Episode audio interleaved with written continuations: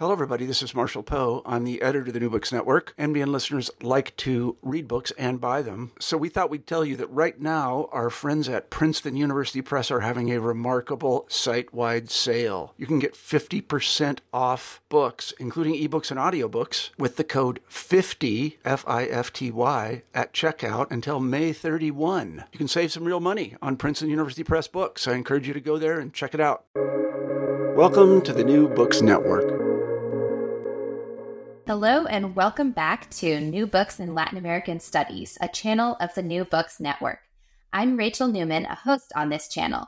Today, we're speaking with Professor Ariel Mae Lambe of the University of Connecticut about her book, No Barrier Can Contain It Cuban Anti Fascism and the Spanish Civil War. This book was just published last month by the University of North Carolina Press in their series Envisioning Cuba. Ariel, welcome to the program. Thanks so much, Rachel. It's great to be here. So, before we get to the book, Ariel, can you trace your academic journey to this project for us? Absolutely. Um, so, I came to study Cuba rather accidentally. It was a very happy accident in my academic trajectory. Uh, for the first few years of college, I was already a history major, but I had studied mostly the U.S. and Europe. Um, I I think I was something of a victim to the um, the biases uh, of the discipline, the history of the discipline. I had been really um, encouraged to study U.S. and European history, and not so much other parts of the world. Um, and but I had always studied Spanish. And I really wanted to study abroad in college, and my heart was set on Argentina. Um, but I couldn't afford to go to Argentina to study abroad. The only program that was available that was accredited through my university that I could afford to go to was in Cuba.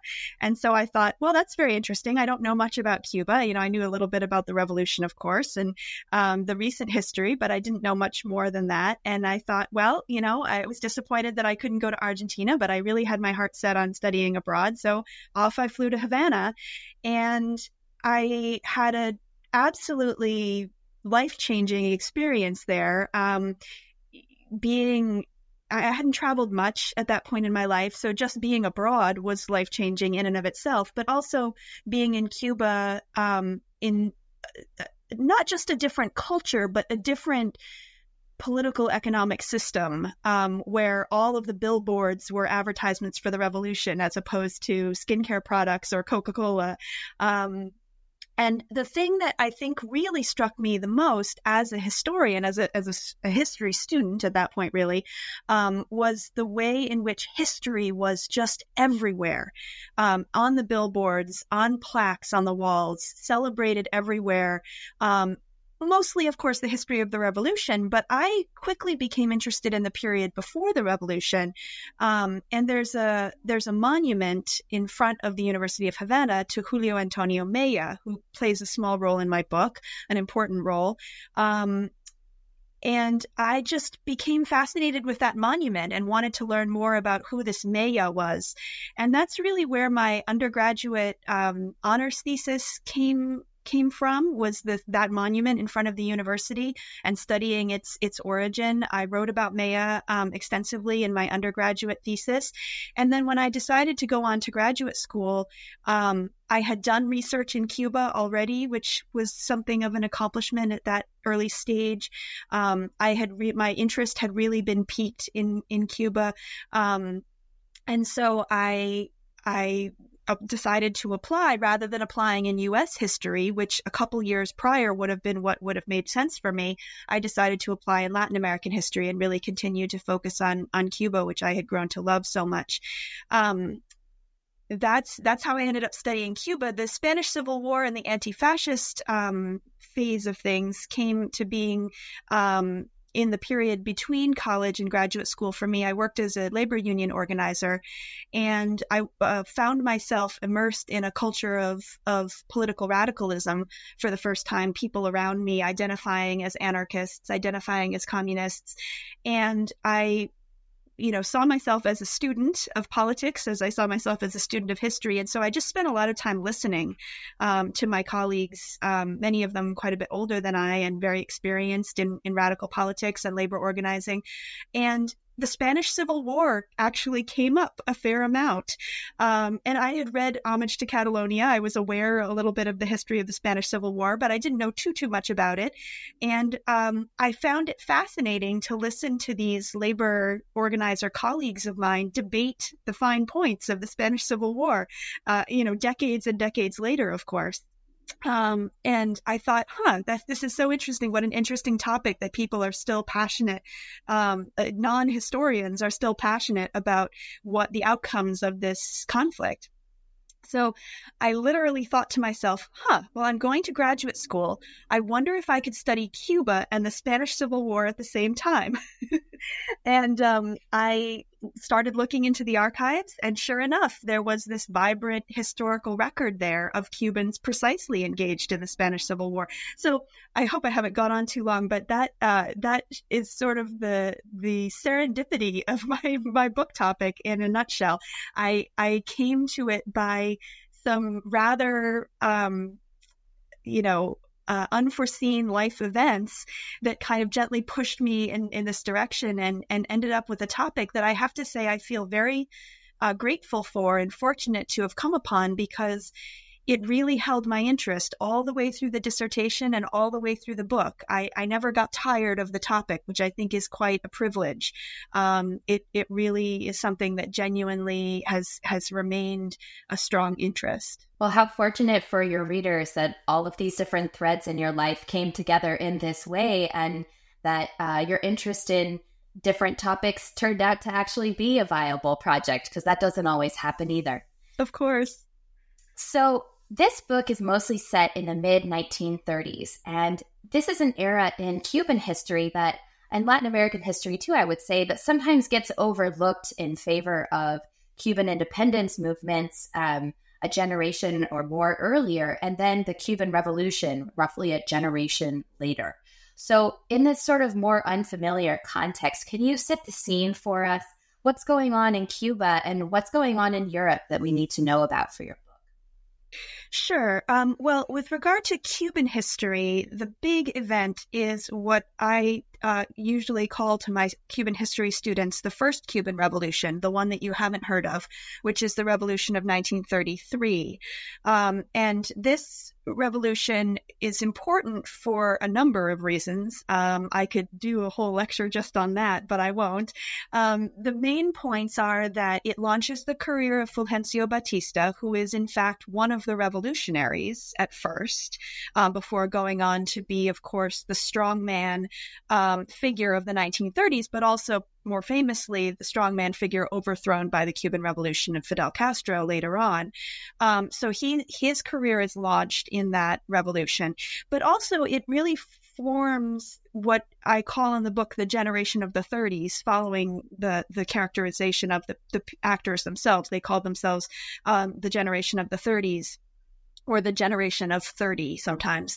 Um, they were uh, really a key uh, group of political and social actors and activists in Cuban history, um, some of whom go on to fight for the revolution um, of f- the 50s, um, some of whom who don't. Uh, they, they don't all make it. A number of them are killed, um, especially in the period following the revolution of 1933 um, there is a brief government, a brief progressive government of a president named Grau, um, but Fulgencio Batista overthrows that uh, government essentially by withdrawing the support of the military, and that sends the island into a period of um, great unrest and great repression, and that is the context, um, especially the largest general strike in Cuban history, which happens in March of 1935, um, brings the island to a standstill. And Batista successfully and very violently represses that general strike. And that moment is really the key beginning point of my narrative um, because the towering figures of the Cuban historiography have really seen that as an end point, um, the the beginning of a of a defeated lull. And one of my key arguments is to show that there isn't, in fact, this ultimate lull after 1935 that uh, what in fact happens is Cuban anti-fascism after that. And I know we'll, we'll have more time to talk about that, so I won't get too much into the thesis at this point. But just to give a preview of, of what's coming, that's why um, the the 1935 point is so important. Is that's really where my argument departs from the literature as it stands, and that brings me to your the second part of your question, which is what's going on in Europe. In a word, fascism right? Um, so the rise of fascism in um, in Italy first, of course, in Nazi Germany.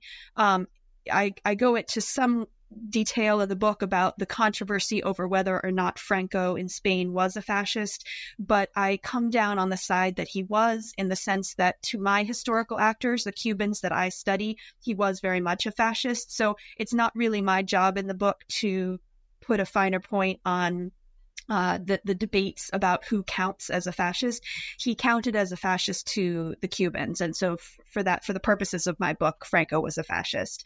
Um, the uh, the rise of these various fascist threats across Europe. Um, and especially Franco in 1936 in Spain because of the long trajectory of connection between Cuba and Spain. Um, really strikes this generation of the 30s as an important fight for them to become a part of. And so they um, not only turn their attention to Europe to try to fight fascism, but they also come to interpret what they're doing at home as fighting fascism. Um, they're under uh, the the pen of the censors, and so they don't except for the anarchists, they don't frequently come out and say that Batista is a fascist. Um, but they use a lot of illusion and they say a lot of things about Franco um, that are clearly meant to uh, echo things that they would like to be saying about Batista. Um, so fascism becomes the real global context uh, for the book in that sense, um, both within Cuba and abroad. So, can you tell us a little bit more about what anti fascism means for you in this book and then also for the activists you study? And I would love to hear more about your contention that we should study anti fascism not only in terms of ideology, but also in terms of the human experience of the people involved in this movement. Oh, what a great question. Um, well, it's a multi pronged question. Let me address your last point first. I think um, I consider myself a, a, a historian of activism and of political movements. And I think that it is vitally important for those of us who study activism and political movements to do so at the human level and to really look at the intimate scale. Because frankly, without especially human courage and human resilience, activism doesn't happen. Um, and also, because of the inherent nature of um, activist movements and the propaganda that goes along with them, there's always a danger that one will believe the propaganda, especially of those, of course, whom we agree with, right? Because uh, we're human too to believe the propaganda, to believe it as historical fact, um, we have to complicate that again by looking at the intimate level, the intimate human level, um, seeing the foibles, seeing the periods of cowardice, the periods of hypocrisy. Um, in a couple of cases uh, that I look at, um, you know, there were um, accusations of impropriety against Cuban anti fascists, right? These people were human, and it doesn't um, detract from the importance of their movement to really key into that human level. Um, I think it also reveals important truths about political activism to, to see the, the activists at the at the human level. So I feel very strongly about um, telling human stories as part of telling the history of activism. Um, with regard to how I view anti fascism and how my historical actors view anti fascism, I would say that for the purposes of the book, I did my very best to immerse my own understanding of anti fascism in that of my, of my historical actors. Um, and, and by that I mean I have my own understanding of what anti fascism means today, for example. Um, but it was very important to me not to project that onto um, what my historical actors thought of as anti-fascism. Um, the first methodological point I would say to this um, exercise was to really listen to what the historical actors were saying about their own anti fascism, which, by the way, they weren't always calling anti fascism. Um, in fact, that that actual word anti-fascism doesn't come up particularly frequently. It's not it's not a ubiquitous word. Um, they would often describe themselves as against fascism, but not so much as anti-fascists. That that term was not particularly popular. So I should that's an aside, but I should make that clear. Um, what I found, I went in looking for anarchists and communists. Um, and what I found was actually, uh, of course, a vibrant, um, a vibrant uh, participation by anarchists and communists, but also a number of other actors whom I hadn't particularly expected. Um, the particular role of Cubans of African descent uh, is not something that I knew much about before I got started, for example. Um, the strong participation by Cuban Freemasons was not something I anticipated at all. I didn't even think about Freemasons before I got started on the research. And it turned out that there's a whole section on them because they were so, such important figures. Um, and then, you know, one of my quote unquote main characters, Tete Casuso, um, is very much a moderate who goes on to be a strident anti communist. So, you know, there was, and her organization really brought together a lot of diverse people, including a lot of very moderate liberal figures um, who were, you know, very much not anarchists or communists by any stretch of the imagination. so, diversity of Cuban anti fascism really became central to the story I was trying to tell.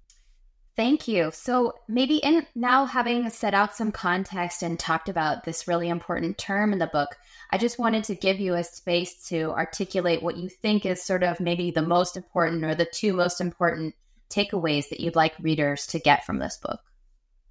Sure. So I, I touched upon this a little bit a minute ago, but I'll I'll reiterate that my what I see as my most important contribution to the Cuban historiography is really reconceptualizing the period from about 1935 to 1940, um, which is a short period, but a, a, really key one, I would argue, in Cuban history, history and historiography. Uh, and what I what I've done is to take a period that has been described as a defeated lull or a, an sort of apolitical period where everybody is just disillusioned and quiet um, to one where actually activism continues in quite a robust form, um, but only we only see it if we look at it transnationally. So we really have to look at the way in which Cubans were concerned with international fascism, and the and then we have to interpret the way that they um, saw that as relevant to their domestic struggles um, against uh, strongman governance by Fulgencio Batista, um, but also against neo-colonial control by the United States as well. Um, they they mobilized the concept of anti-fascism against both of those um, goals, essentially the the anti-strongman goal and the anti-neo-colonial goal the reason I think, uh, or one of the reasons that this is important to understand about this brief period is that two very remarkable things happen in Cuba in 1940. One is that Fulgencio Batista submits himself to a democratic election, which he wins, free and fair by all historical accounts. And two is the promulgation of a remarkably progressive constitution. These two events have generally been described in the literature as surprising. And indeed, if we think of 1935 to 1940 as a defeated lull, where activists are not engaged, then it would be quite surprising in the context of greater Latin American history, for someone who is essentially a dictator. I mean, he's he's hiding behind puppet presidents, but he's essentially a dictator at this time, at, at least a strong man, is submitting himself to democratic election, free and fair, and allowing, in fact, encouraging and, and leading the call for this progressive new constitution. Um, that would be surprising if there weren't any reason for it. And one of the things that I argue in the book is that anti fascism is an important reason that these two things happen in 1940. Now, another reason I should say that's important for, for historians listening um, is is the influence of Lázaro Cárdenas in Mexico and FDR in the United States. So there is un, undeniably an international influence on Batista at this time as well to move somewhat more progressive. Um, but I don't think that that alone can explain his domestic moves. Um, in 1940. I think we also need to acknowledge the robust activism of the Cuban anti fascists in order to understand that. And again, this is a picture that emerges only when we look at the transnational scale and by the way, also to bring it back to the intimate scale, it also appears when we look at the intimate scale. It doesn't so much show up when we look at the nation state scale. And that's why I think it's been missed in the past. And I've actually had the opportunity to talk to some of the, the towering scholars of the field, like Robert Whitney, for, for one. He's an important influence on my work, um, about this this disconnect in the historiography where so many scholars have seen this period as a defeated lull.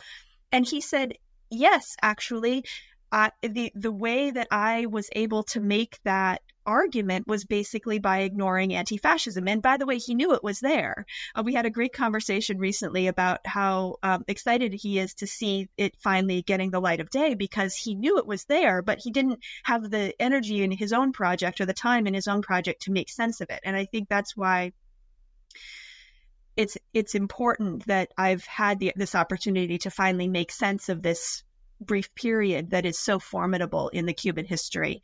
The final point that I'll say about um, about what I'm trying to do here is the way in which it connects to the history of anti-fascism globally, um, and particularly the international participation in the Spanish Civil War. Um, there is a a pretty immense literature on foreign participation in the Spanish Civil War, uh, and there's a growing literature on global anti fascism. Um, and I see my work as fitting into both of those literatures. Um, the literature on foreign participation in the Spanish Civil War has focused a lot on uh, U.S. Americans and um, and Europeans of various nationalities. There are some works um, on on others, and in fact, there are a couple of works on Cubans in um, the Spanish Civil War, but they mostly focus on um, you know combat soldiers, uh, and and the the picture that I'm painting is uh, quite a bit more broad than that. And then with regard to to global anti-fascism, it's actually a really exciting time to be a part of that um, growing literature because there are there's been some new works that have come out. Um, there's a, a, edited volume that I'm a part of that will be coming out sometime this year or next um, on really trying to globalize the study of anti-fascism beyond Europe, uh, beyond the United States, and really see the way it was operating across borders and oceans. And that's tremendously exciting to me to be a part of that. So we've got a bunch of great reasons why we should, you know, now get into the weeds of the book. Um, let's start with the Italian invasion of Ethiopia in 1935, which seems to be kind of like an uh, an opening bookmark for the period you're studying. So, what made this invasion significant to different groups of Cubans, and how did they respond to it? Well, the the two groups that really um, as far as I've been able to discover, concerned themselves with Ethiopia were Cuban communists, that is, members of the official Communist Party, Big C, and um, Cubans of African descent, um, especially those who were already politically engaged um, at the time. So the communists um, were interested in fighting fascism, um, and they they to their credit they definitely tried to promote um, the you know defense of Ethiopia on the island of Cuba. Um, they put out manifestos. They um, they made sure that their followers understood this was a worthwhile cause. But they weren't able to really connect um, the the struggle of this distant land um, to particularly Cuban concerns beyond a, a relatively superficial sort of anti-colonial solidarity. Um, so I discussed the, the, communist response because it was there, and and and there was some, um, you know, some energy around it, but it didn't really get off the ground very much. Um, in contrast, the Black Cuban response, um, which was very much tied into an African diasporic response that crossed borders and oceans, um, did a lot more work to convince other Cubans why Ethiopia should matter to them.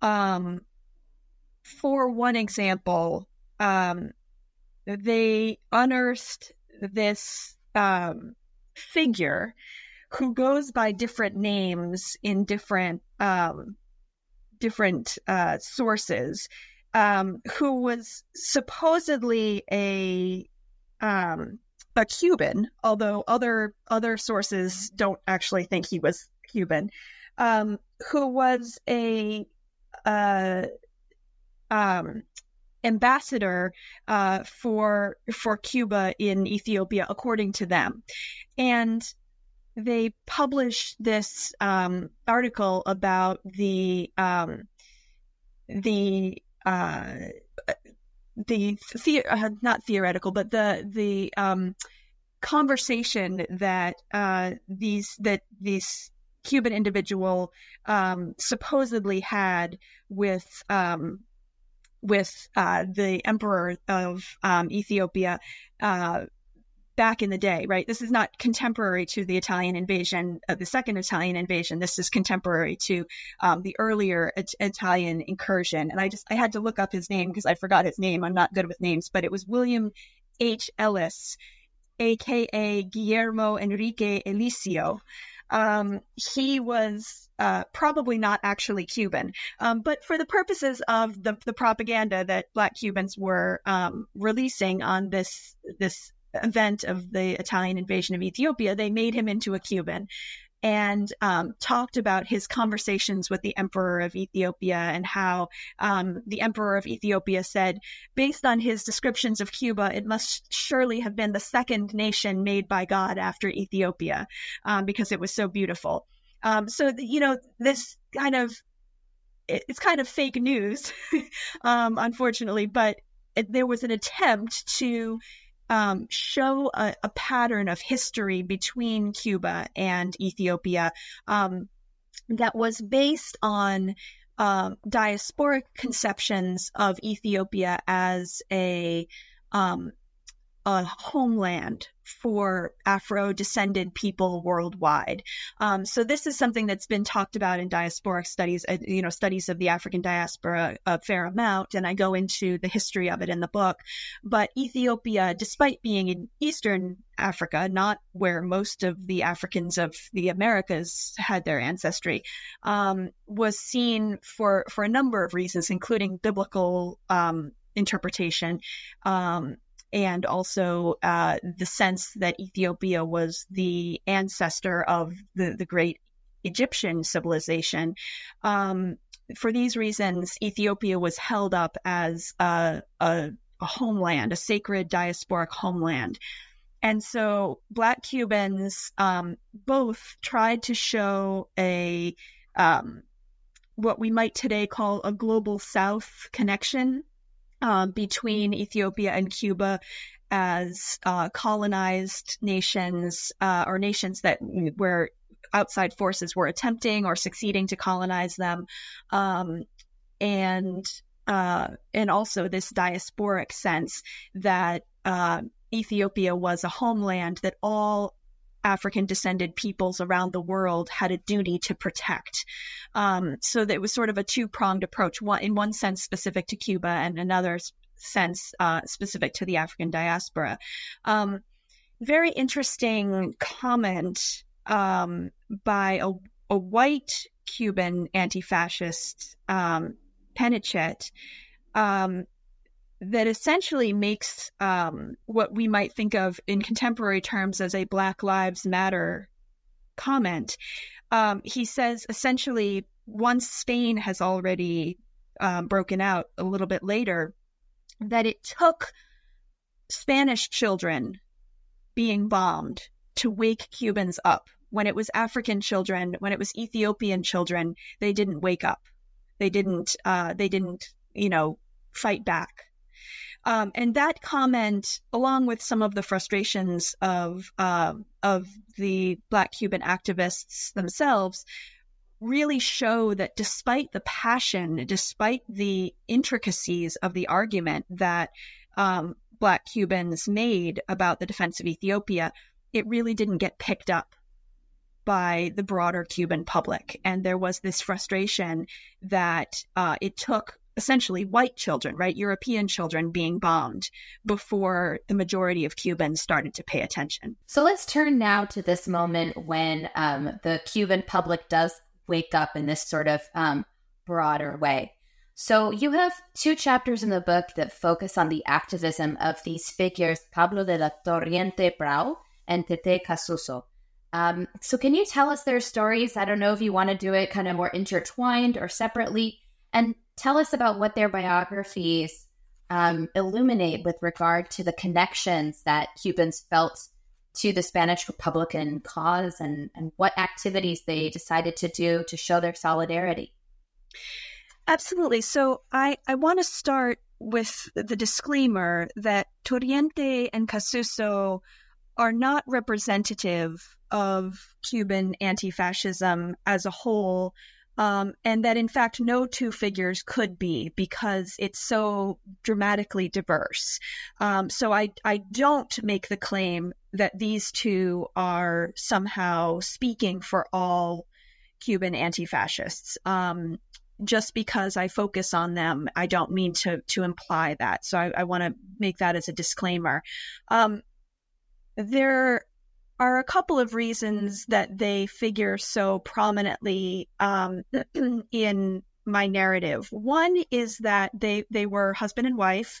They were dual activists side by side from the days of the 33 revolution um, through anti-fascism. Um, and despite that, they have received wildly different treatment in Cuban historiography. So the, the historiography produced in Cuba itself. Um, in that, Torriente is widely celebrated and has his own cultural center and has his collected works have been published and Casuso has been almost entirely erased. Um, no, she shows up in his collected works when he references her. She hasn't been blacked out, but she doesn't receive any of the same attention um, in terms of celebratory um, books or or cultural center or anything like that. And indeed, in the little bit that has been written on the island about her organization, the, the Cuban Campaign to Aid Spanish Children, which she founded and ran uh, for a number of months, she is almost entirely absent. Even though she founded the organization, she barely shows up.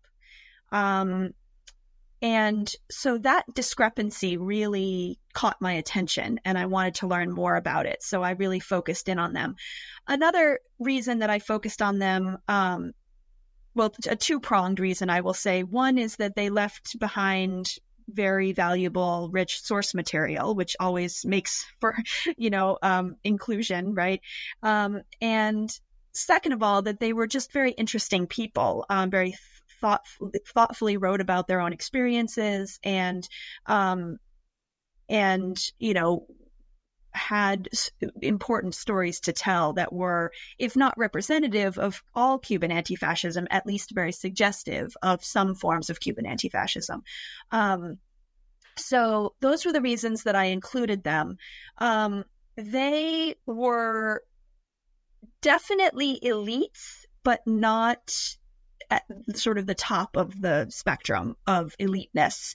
Um, so, uh, Torriente's father was a government official um, in Puerto Rico and then in Cuba. They, they, sort of went back and forth between Cuba and Puerto Rico. Um, Casuso's father was of the landed elite, but of the very insecure landed elite. So they, for example, lost he lost his whole fortune um, when she was still in school. So they were both university educated, um, and they were definitely part of the student slash intellectual uh, milieu in Havana um, and abroad. They they spent considerable time in exile in New York City, and in the book, what essentially happens, and this is a spoiler alert, I suppose, um, is that uh, um, stuck in New York after the strike of 1935. Torriente gets very bored and decides uh, shortly after, very shortly after the eruption of the Spanish Civil War, to travel to Spain as a reporter goes to Spain just as quickly as he can. He's, uh, by all accounts, the first Cuban to arrive there. There are some Cubans who were already in Spain when the fighting broke out. So he's not the first Cuban on the ground, but he's the first to travel there, as far as we know. Um, he goes by himself. He doesn't go with the later later Cubans will go in groups, but he goes by himself and works as a reporter for several months, but then takes up arms to try to help defend Madrid in December of 1936 and is shot and killed. Um, the correspondence between husband and wife reveals that the original plan was for Tete to uh, join him in Spain. And once he got there, he wrote to her and said, This is no place for you. You should go to your parents in Cuba and stay there until I return. Which is a very interesting moment for me because they had fought side by side uh, in the activism of the island in very dangerous circumstances. And um, the gendered nature of his um, admonition and and her um, obedience to that, because she does in fact follow his directive, um, is is pretty striking given their their trajectory up to that point. Um, she finds out that he was killed in a newspaper which makes me tear up a little bit every time I read that part of my book um, because it's just so stark and um, such a, a terrible um, affront on top of the tragedy that she she found out that way. And she's of course completely devastated. She had basically, according to her own writing, been in love with him since she was seven years old. So this is the love of her life. And um, she's she's absolutely devastated and she decides that what she needs to do is participate in some activism um, the first thing that she wants to do is publish his works but she can't get a hold of them right away so in the meantime she decide, decides she'll found an organization to aid spanish children during the war and that's what she does and um, it's just uh, if we think for a minute specifically on the intimate level of human experience, it is stunning that her response to the death of the love of her life is, well, better found an organization. Right? That's a remarkable choice. Um, it's one that I admire greatly. I think it's it's phenomenal um, that she was able to turn her personal tragedy into a, a, a an action in that way. Um, and I write in the book a little bit about the the way in which she clearly tied the fact that she and Pablo had had no children um, to her wanting to help children specifically. Um, she she makes a very clear connection in in some poetry that she writes for the bulletin of the organization that she is turning from a child who never arrived to help the children of the world, um, which is very touching to me. Um, so she found this organization, and the organization is really interesting. Um, I don't know if you have a specific follow up question on the organization, but um, it's. I'll just say briefly that it, it's very um, interesting in the way in which it brings together extremely diverse Cubans from combat volunteers to self proclaimed Christians to Freemasons to, um, you know, just moderates of all types. It claims to be nonpartisan over and over and over again. It claims that it's not supporting a particular side in the war. And yet, in all of its actions, it's very clearly supporting the Republicans or the the anti-Franco side of of the Spanish conflict. So it is an anti-fascist activist organization parading as a chair as a nonpartisan charity, which I find very very interesting and the way in which childhood and children are mobilized to pull that off is is fascinating to me. So zooming out a little bit from these fascinating biographies, um, can we talk about the Cuban volunteers in Spain in more general terms to bring out some of this diversity um, that you've mentioned before? So, what roles did Cubans actually play in the conflict or in, in other things going on in Spain? And how did they connect the Spanish Civil War to their political causes back in Cuba? Um, and something that I'd like to um, I'd like to hear more about from you is what you make of the fact that not all of these volunteers kind of come from the political left. Yeah, absolutely. So um, the volunteers are politically diverse in the sense that some of them are absolutely card carrying communists. Some of them are absolutely anarchists, although those are harder for us to find. The records are not as good. Um, some of them are Trotskyists, some of them are socialists, um, they adhere, in some cases, to the various political parties in Spain that were part of the conflict, uh, the political parties and unions that were part of the conflict.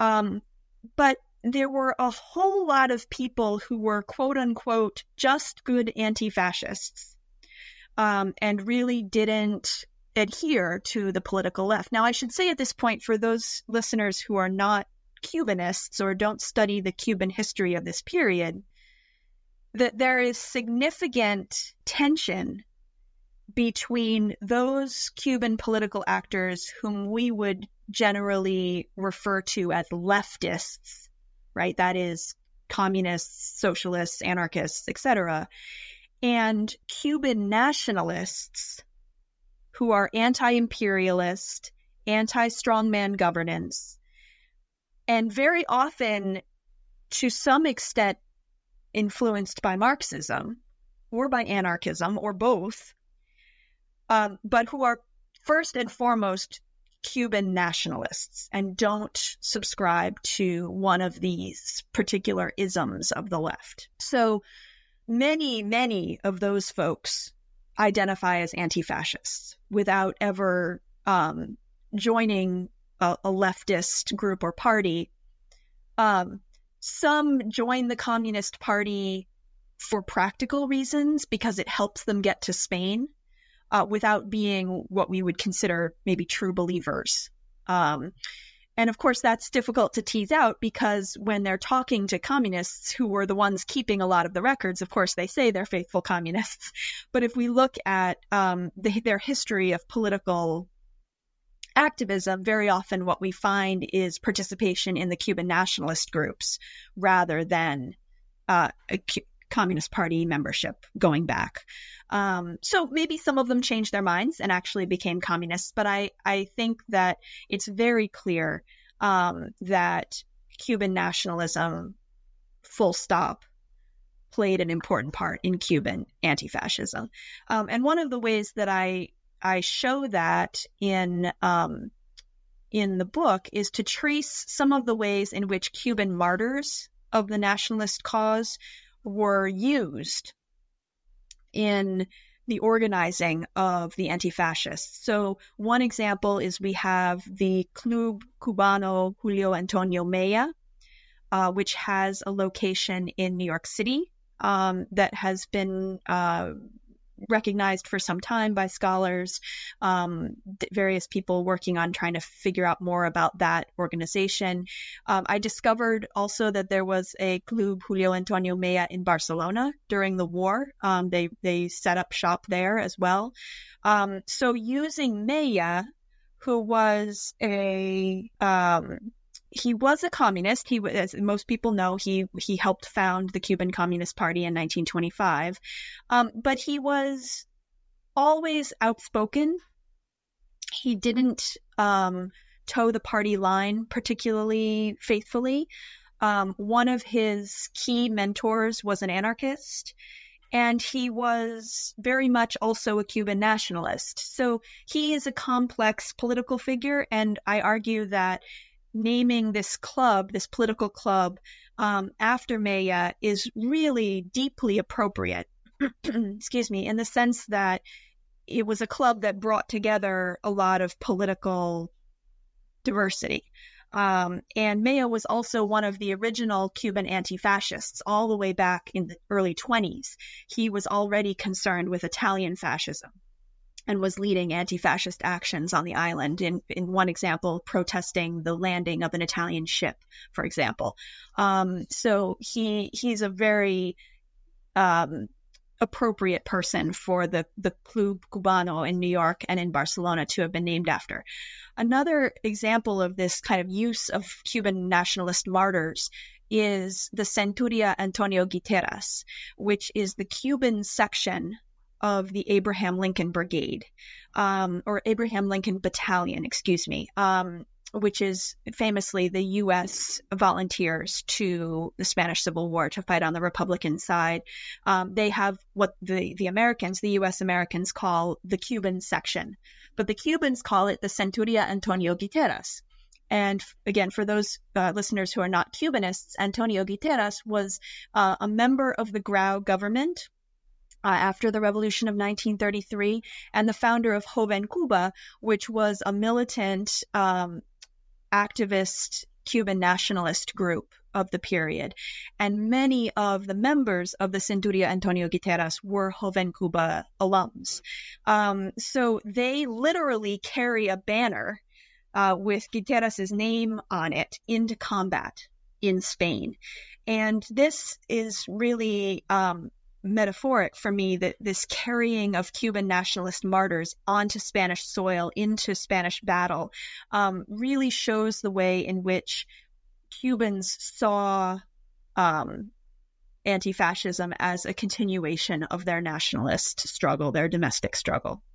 Um, you asked about different roles that uh, Cubans played in um, in Spain and also about their diversity. I mentioned the political diversity. I should say also that they were racially diverse and fairly diverse in terms of age, although, of course, we would, as we would imagine, older Cubans were not going to fight in Spain. Uh, you know, not not too many people older than their fifties.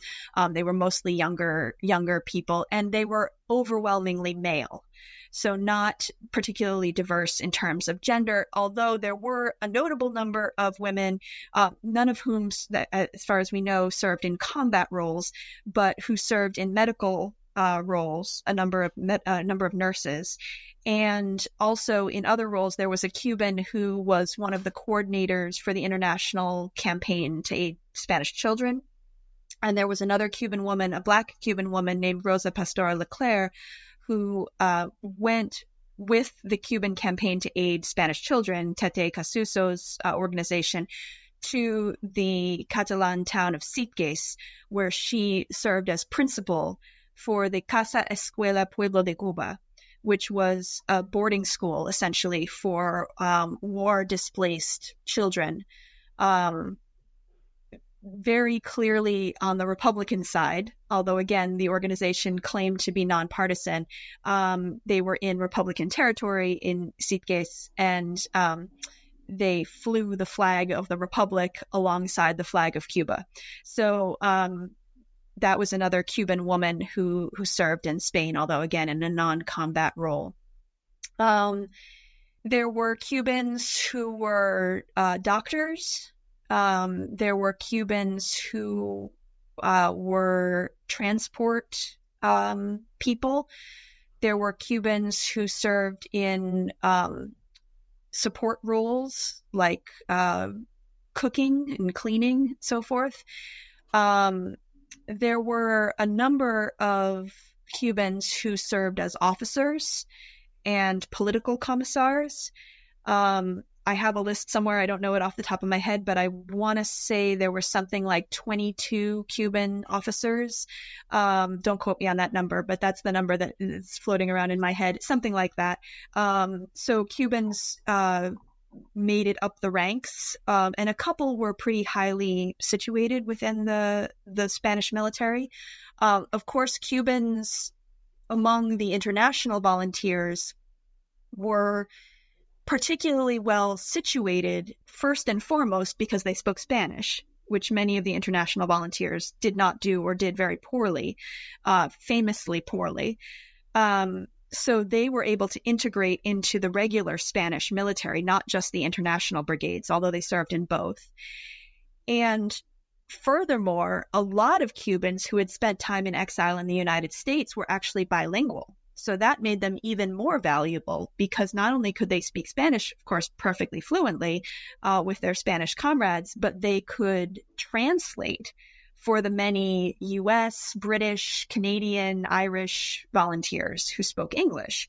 Um, so they were noted by by excuse me English language volunteers and by Spanish language volunteers for this bicultural, bilingual status that they had um, that made them particularly valuable in certain certain elements. There's a funny little anecdote in the um, the uh, book where uh, an Irish, excuse me, Italian American um, volunteer named John Tisa uh, was friends with a lot of the Cubans, and he he was pretty prolific in his writing. So I was able to draw on some sources that he wrote about his memories of the Cubans, and he tells this little anecdote about how uh, I think it was an Amer- U.S. American um, who called and ordered some enormous quantity of jabon. Um, thinking that he was um, ordering uh, ham, but in fact ordering soap. Um, and the Cuban, the, the Spaniard who received this order called back confused. And he, and John Tisa writes, they put a Cuban on the phone and, and he straightened everything out, thank goodness, and we ate ham.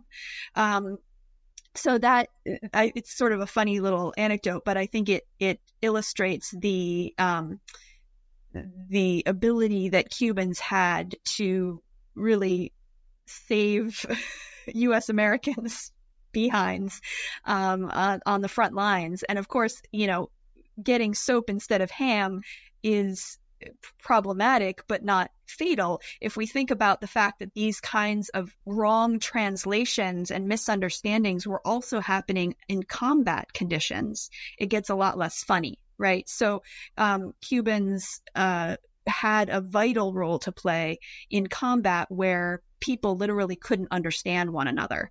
Um, people on the same side of the of the fight couldn't understand one another. So moving back to Cuba, um, I'd like to talk a little bit more about you know the extent to which we can talk about an anti-fascist success on the island because we know that the result of the Spanish Civil War is uh, the Republicans losing. Um, can maybe you can connect this to your your point about these political changes happening in 1940 and what role anti-fascist activism played in setting the political course on the island. Absolutely. I mean, I, I have to say that the the boogeyman in the room. Well, there are a couple boogeymen in the room. One, of course, is the Cuban Revolution. But leaving that aside for the moment, um, one of the boogeymen in the room is the 1940s in Cuban politics, because the 1940s are a period um, where some of that disillusion and um, and defeatedness that supposedly happened in the 30s that I was able to show was not as complete as people have um, have assumed. The assumption is that that really descends full force in the 40s. And I I think that I have work to do going forward to determine to what extent anti-fascism you know is able to continue to make an impact in the 1940s. I mean, I will say that um, the Democratic election of Batista is surpassed in its surprising quality uh, by the diselection of Batista, the Democratic diselection of Batista four years later when he allows his rival to take the presidency.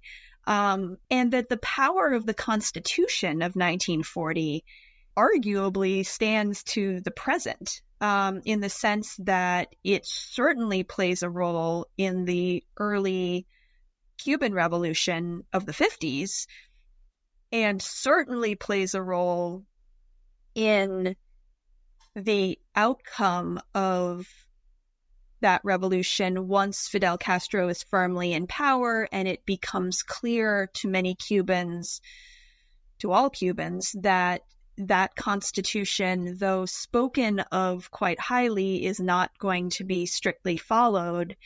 Um, the anger around that um, is is something that stands going forward. So in the sense of the election and the Constitution, I think there are clear lines of influence forward.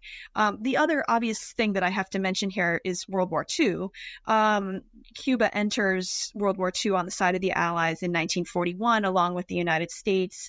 Um, and there is actually a uh, a big scare um, around Cuba during the war um, fear of German submarines um, lurking off the shores of Cuba. There is a German spy who is uh, apprehended in Cuba. And despite the fact that he was, by all accounts, a completely inept spy, um, there's sort of a, a, mass hysteria around him for a time. Um, so there is definitely a way in which anti fascism goes mainstream in Cuba during the early 1940s. Um, and that at that point, it has a lot more to do with the United States um, and the war than uh, the internal activism. But what I argue is that, contrary to narratives in the past that have seen that anti fascism and projected it back onto the period that I study, um, I argue that the two are, they're not unrelated, certainly, but that you can't say that anti fascism in Cuba in 1935, 36, 37, 38 uh, really had much to do with any agenda set by the United States or, or FDR or anything like that. Um, that it, the, the anti fascism that we see as Cuba enters the war um, that is much more U.S. centric is a different is a functionally different beast, although of course related um, to what I study. So thank you so much for this really interesting walk through your book, um, and there's certainly much more to be discovered. So I invite listeners to uh, seek out the book and and to read it. Um, but before we conclude, I would love it if you could, you know, maybe connect your work a little bit to the present both in Cuba and maybe globally as well. What do you think that today's um, anti fascist uh, practitioners might find significant about the history that you uncover here? Sure. Well, just to speak briefly to Cuba, I'll give a, a short anecdote, um, and that is that one of one of the last um, Spanish Civil War veterans to pass away in Cuba was an old anarchist named Universo Lipis. Um, and I make the point in the book that he was pretty much completely ignored through much of his life. Um, and then when he got very elderly, he was celebrated uh, widely by the Cuban revolutionary government. And I th- I found this curious, um, and I think that it what I what I tentatively concluded in the book is that perhaps as a very outspoken anarchist, um, Universo was inconvenient for the Cuban administration um, when he was a younger man um, and vibrant and potentially influential. And so he was minimized. Um, this is just a hunch um, that he was minimized in those earlier years. But then when he was very elderly and presumably less um, vibrant or less less able to project um, his influence uh, due to v- very old age, um, that suddenly it was pertinent for him to be celebrated for his anti-fascist legacy. Um, I think that the I know from the Cuban historiography that Cubans um, in power have seen the anti fascist movement as, quote, a glorious page of internationalism, um, something that they can point to as an earlier period of Cuba being globally engaged, which of course it has been um, to great effect over the decades of the Cuban revolutionary government. So in that sense, um, anti-fascism is is a useful period historically for the Cuban Revolution. But I I guess if I could have the ear of a of an interested Cuban official, I would recommend a greater engagement with the diversity of Cuban anti fascism because I think there has been, I know, again, there has been a tendency in the literature um, to, uh, in the literature and in public celebration of, of anti fascist veterans, um, whether combat veterans or just veterans of the anti fascist movement, to celebrate those who um, seem to be in line with the goals of the Cuban revolutionary government um, and convenient for their needs, and to really minimize uh, or even erase those who are problematic for some reason. And so I, I guess again, if I had the ear of a of a sympathetic Cuban official uh, or or his, historian of this uh, subject, I would um, plead for a greater engagement with the whole diversity of Cuban anti fascism because I think that it's um, a real testament to um, Cuban activism over the years to look at how many diverse people were engaged in this effort and um, and how many um, you know sacrificed tremendously to to try to fight fascism. Um, and that brings me to anti-fascism um, today. I think that it is a real shame that my book topic is so relevant. I wish it weren't so relevant. Um, I wish anti fascism didn't have to have a place in our current events, but I think it very much does.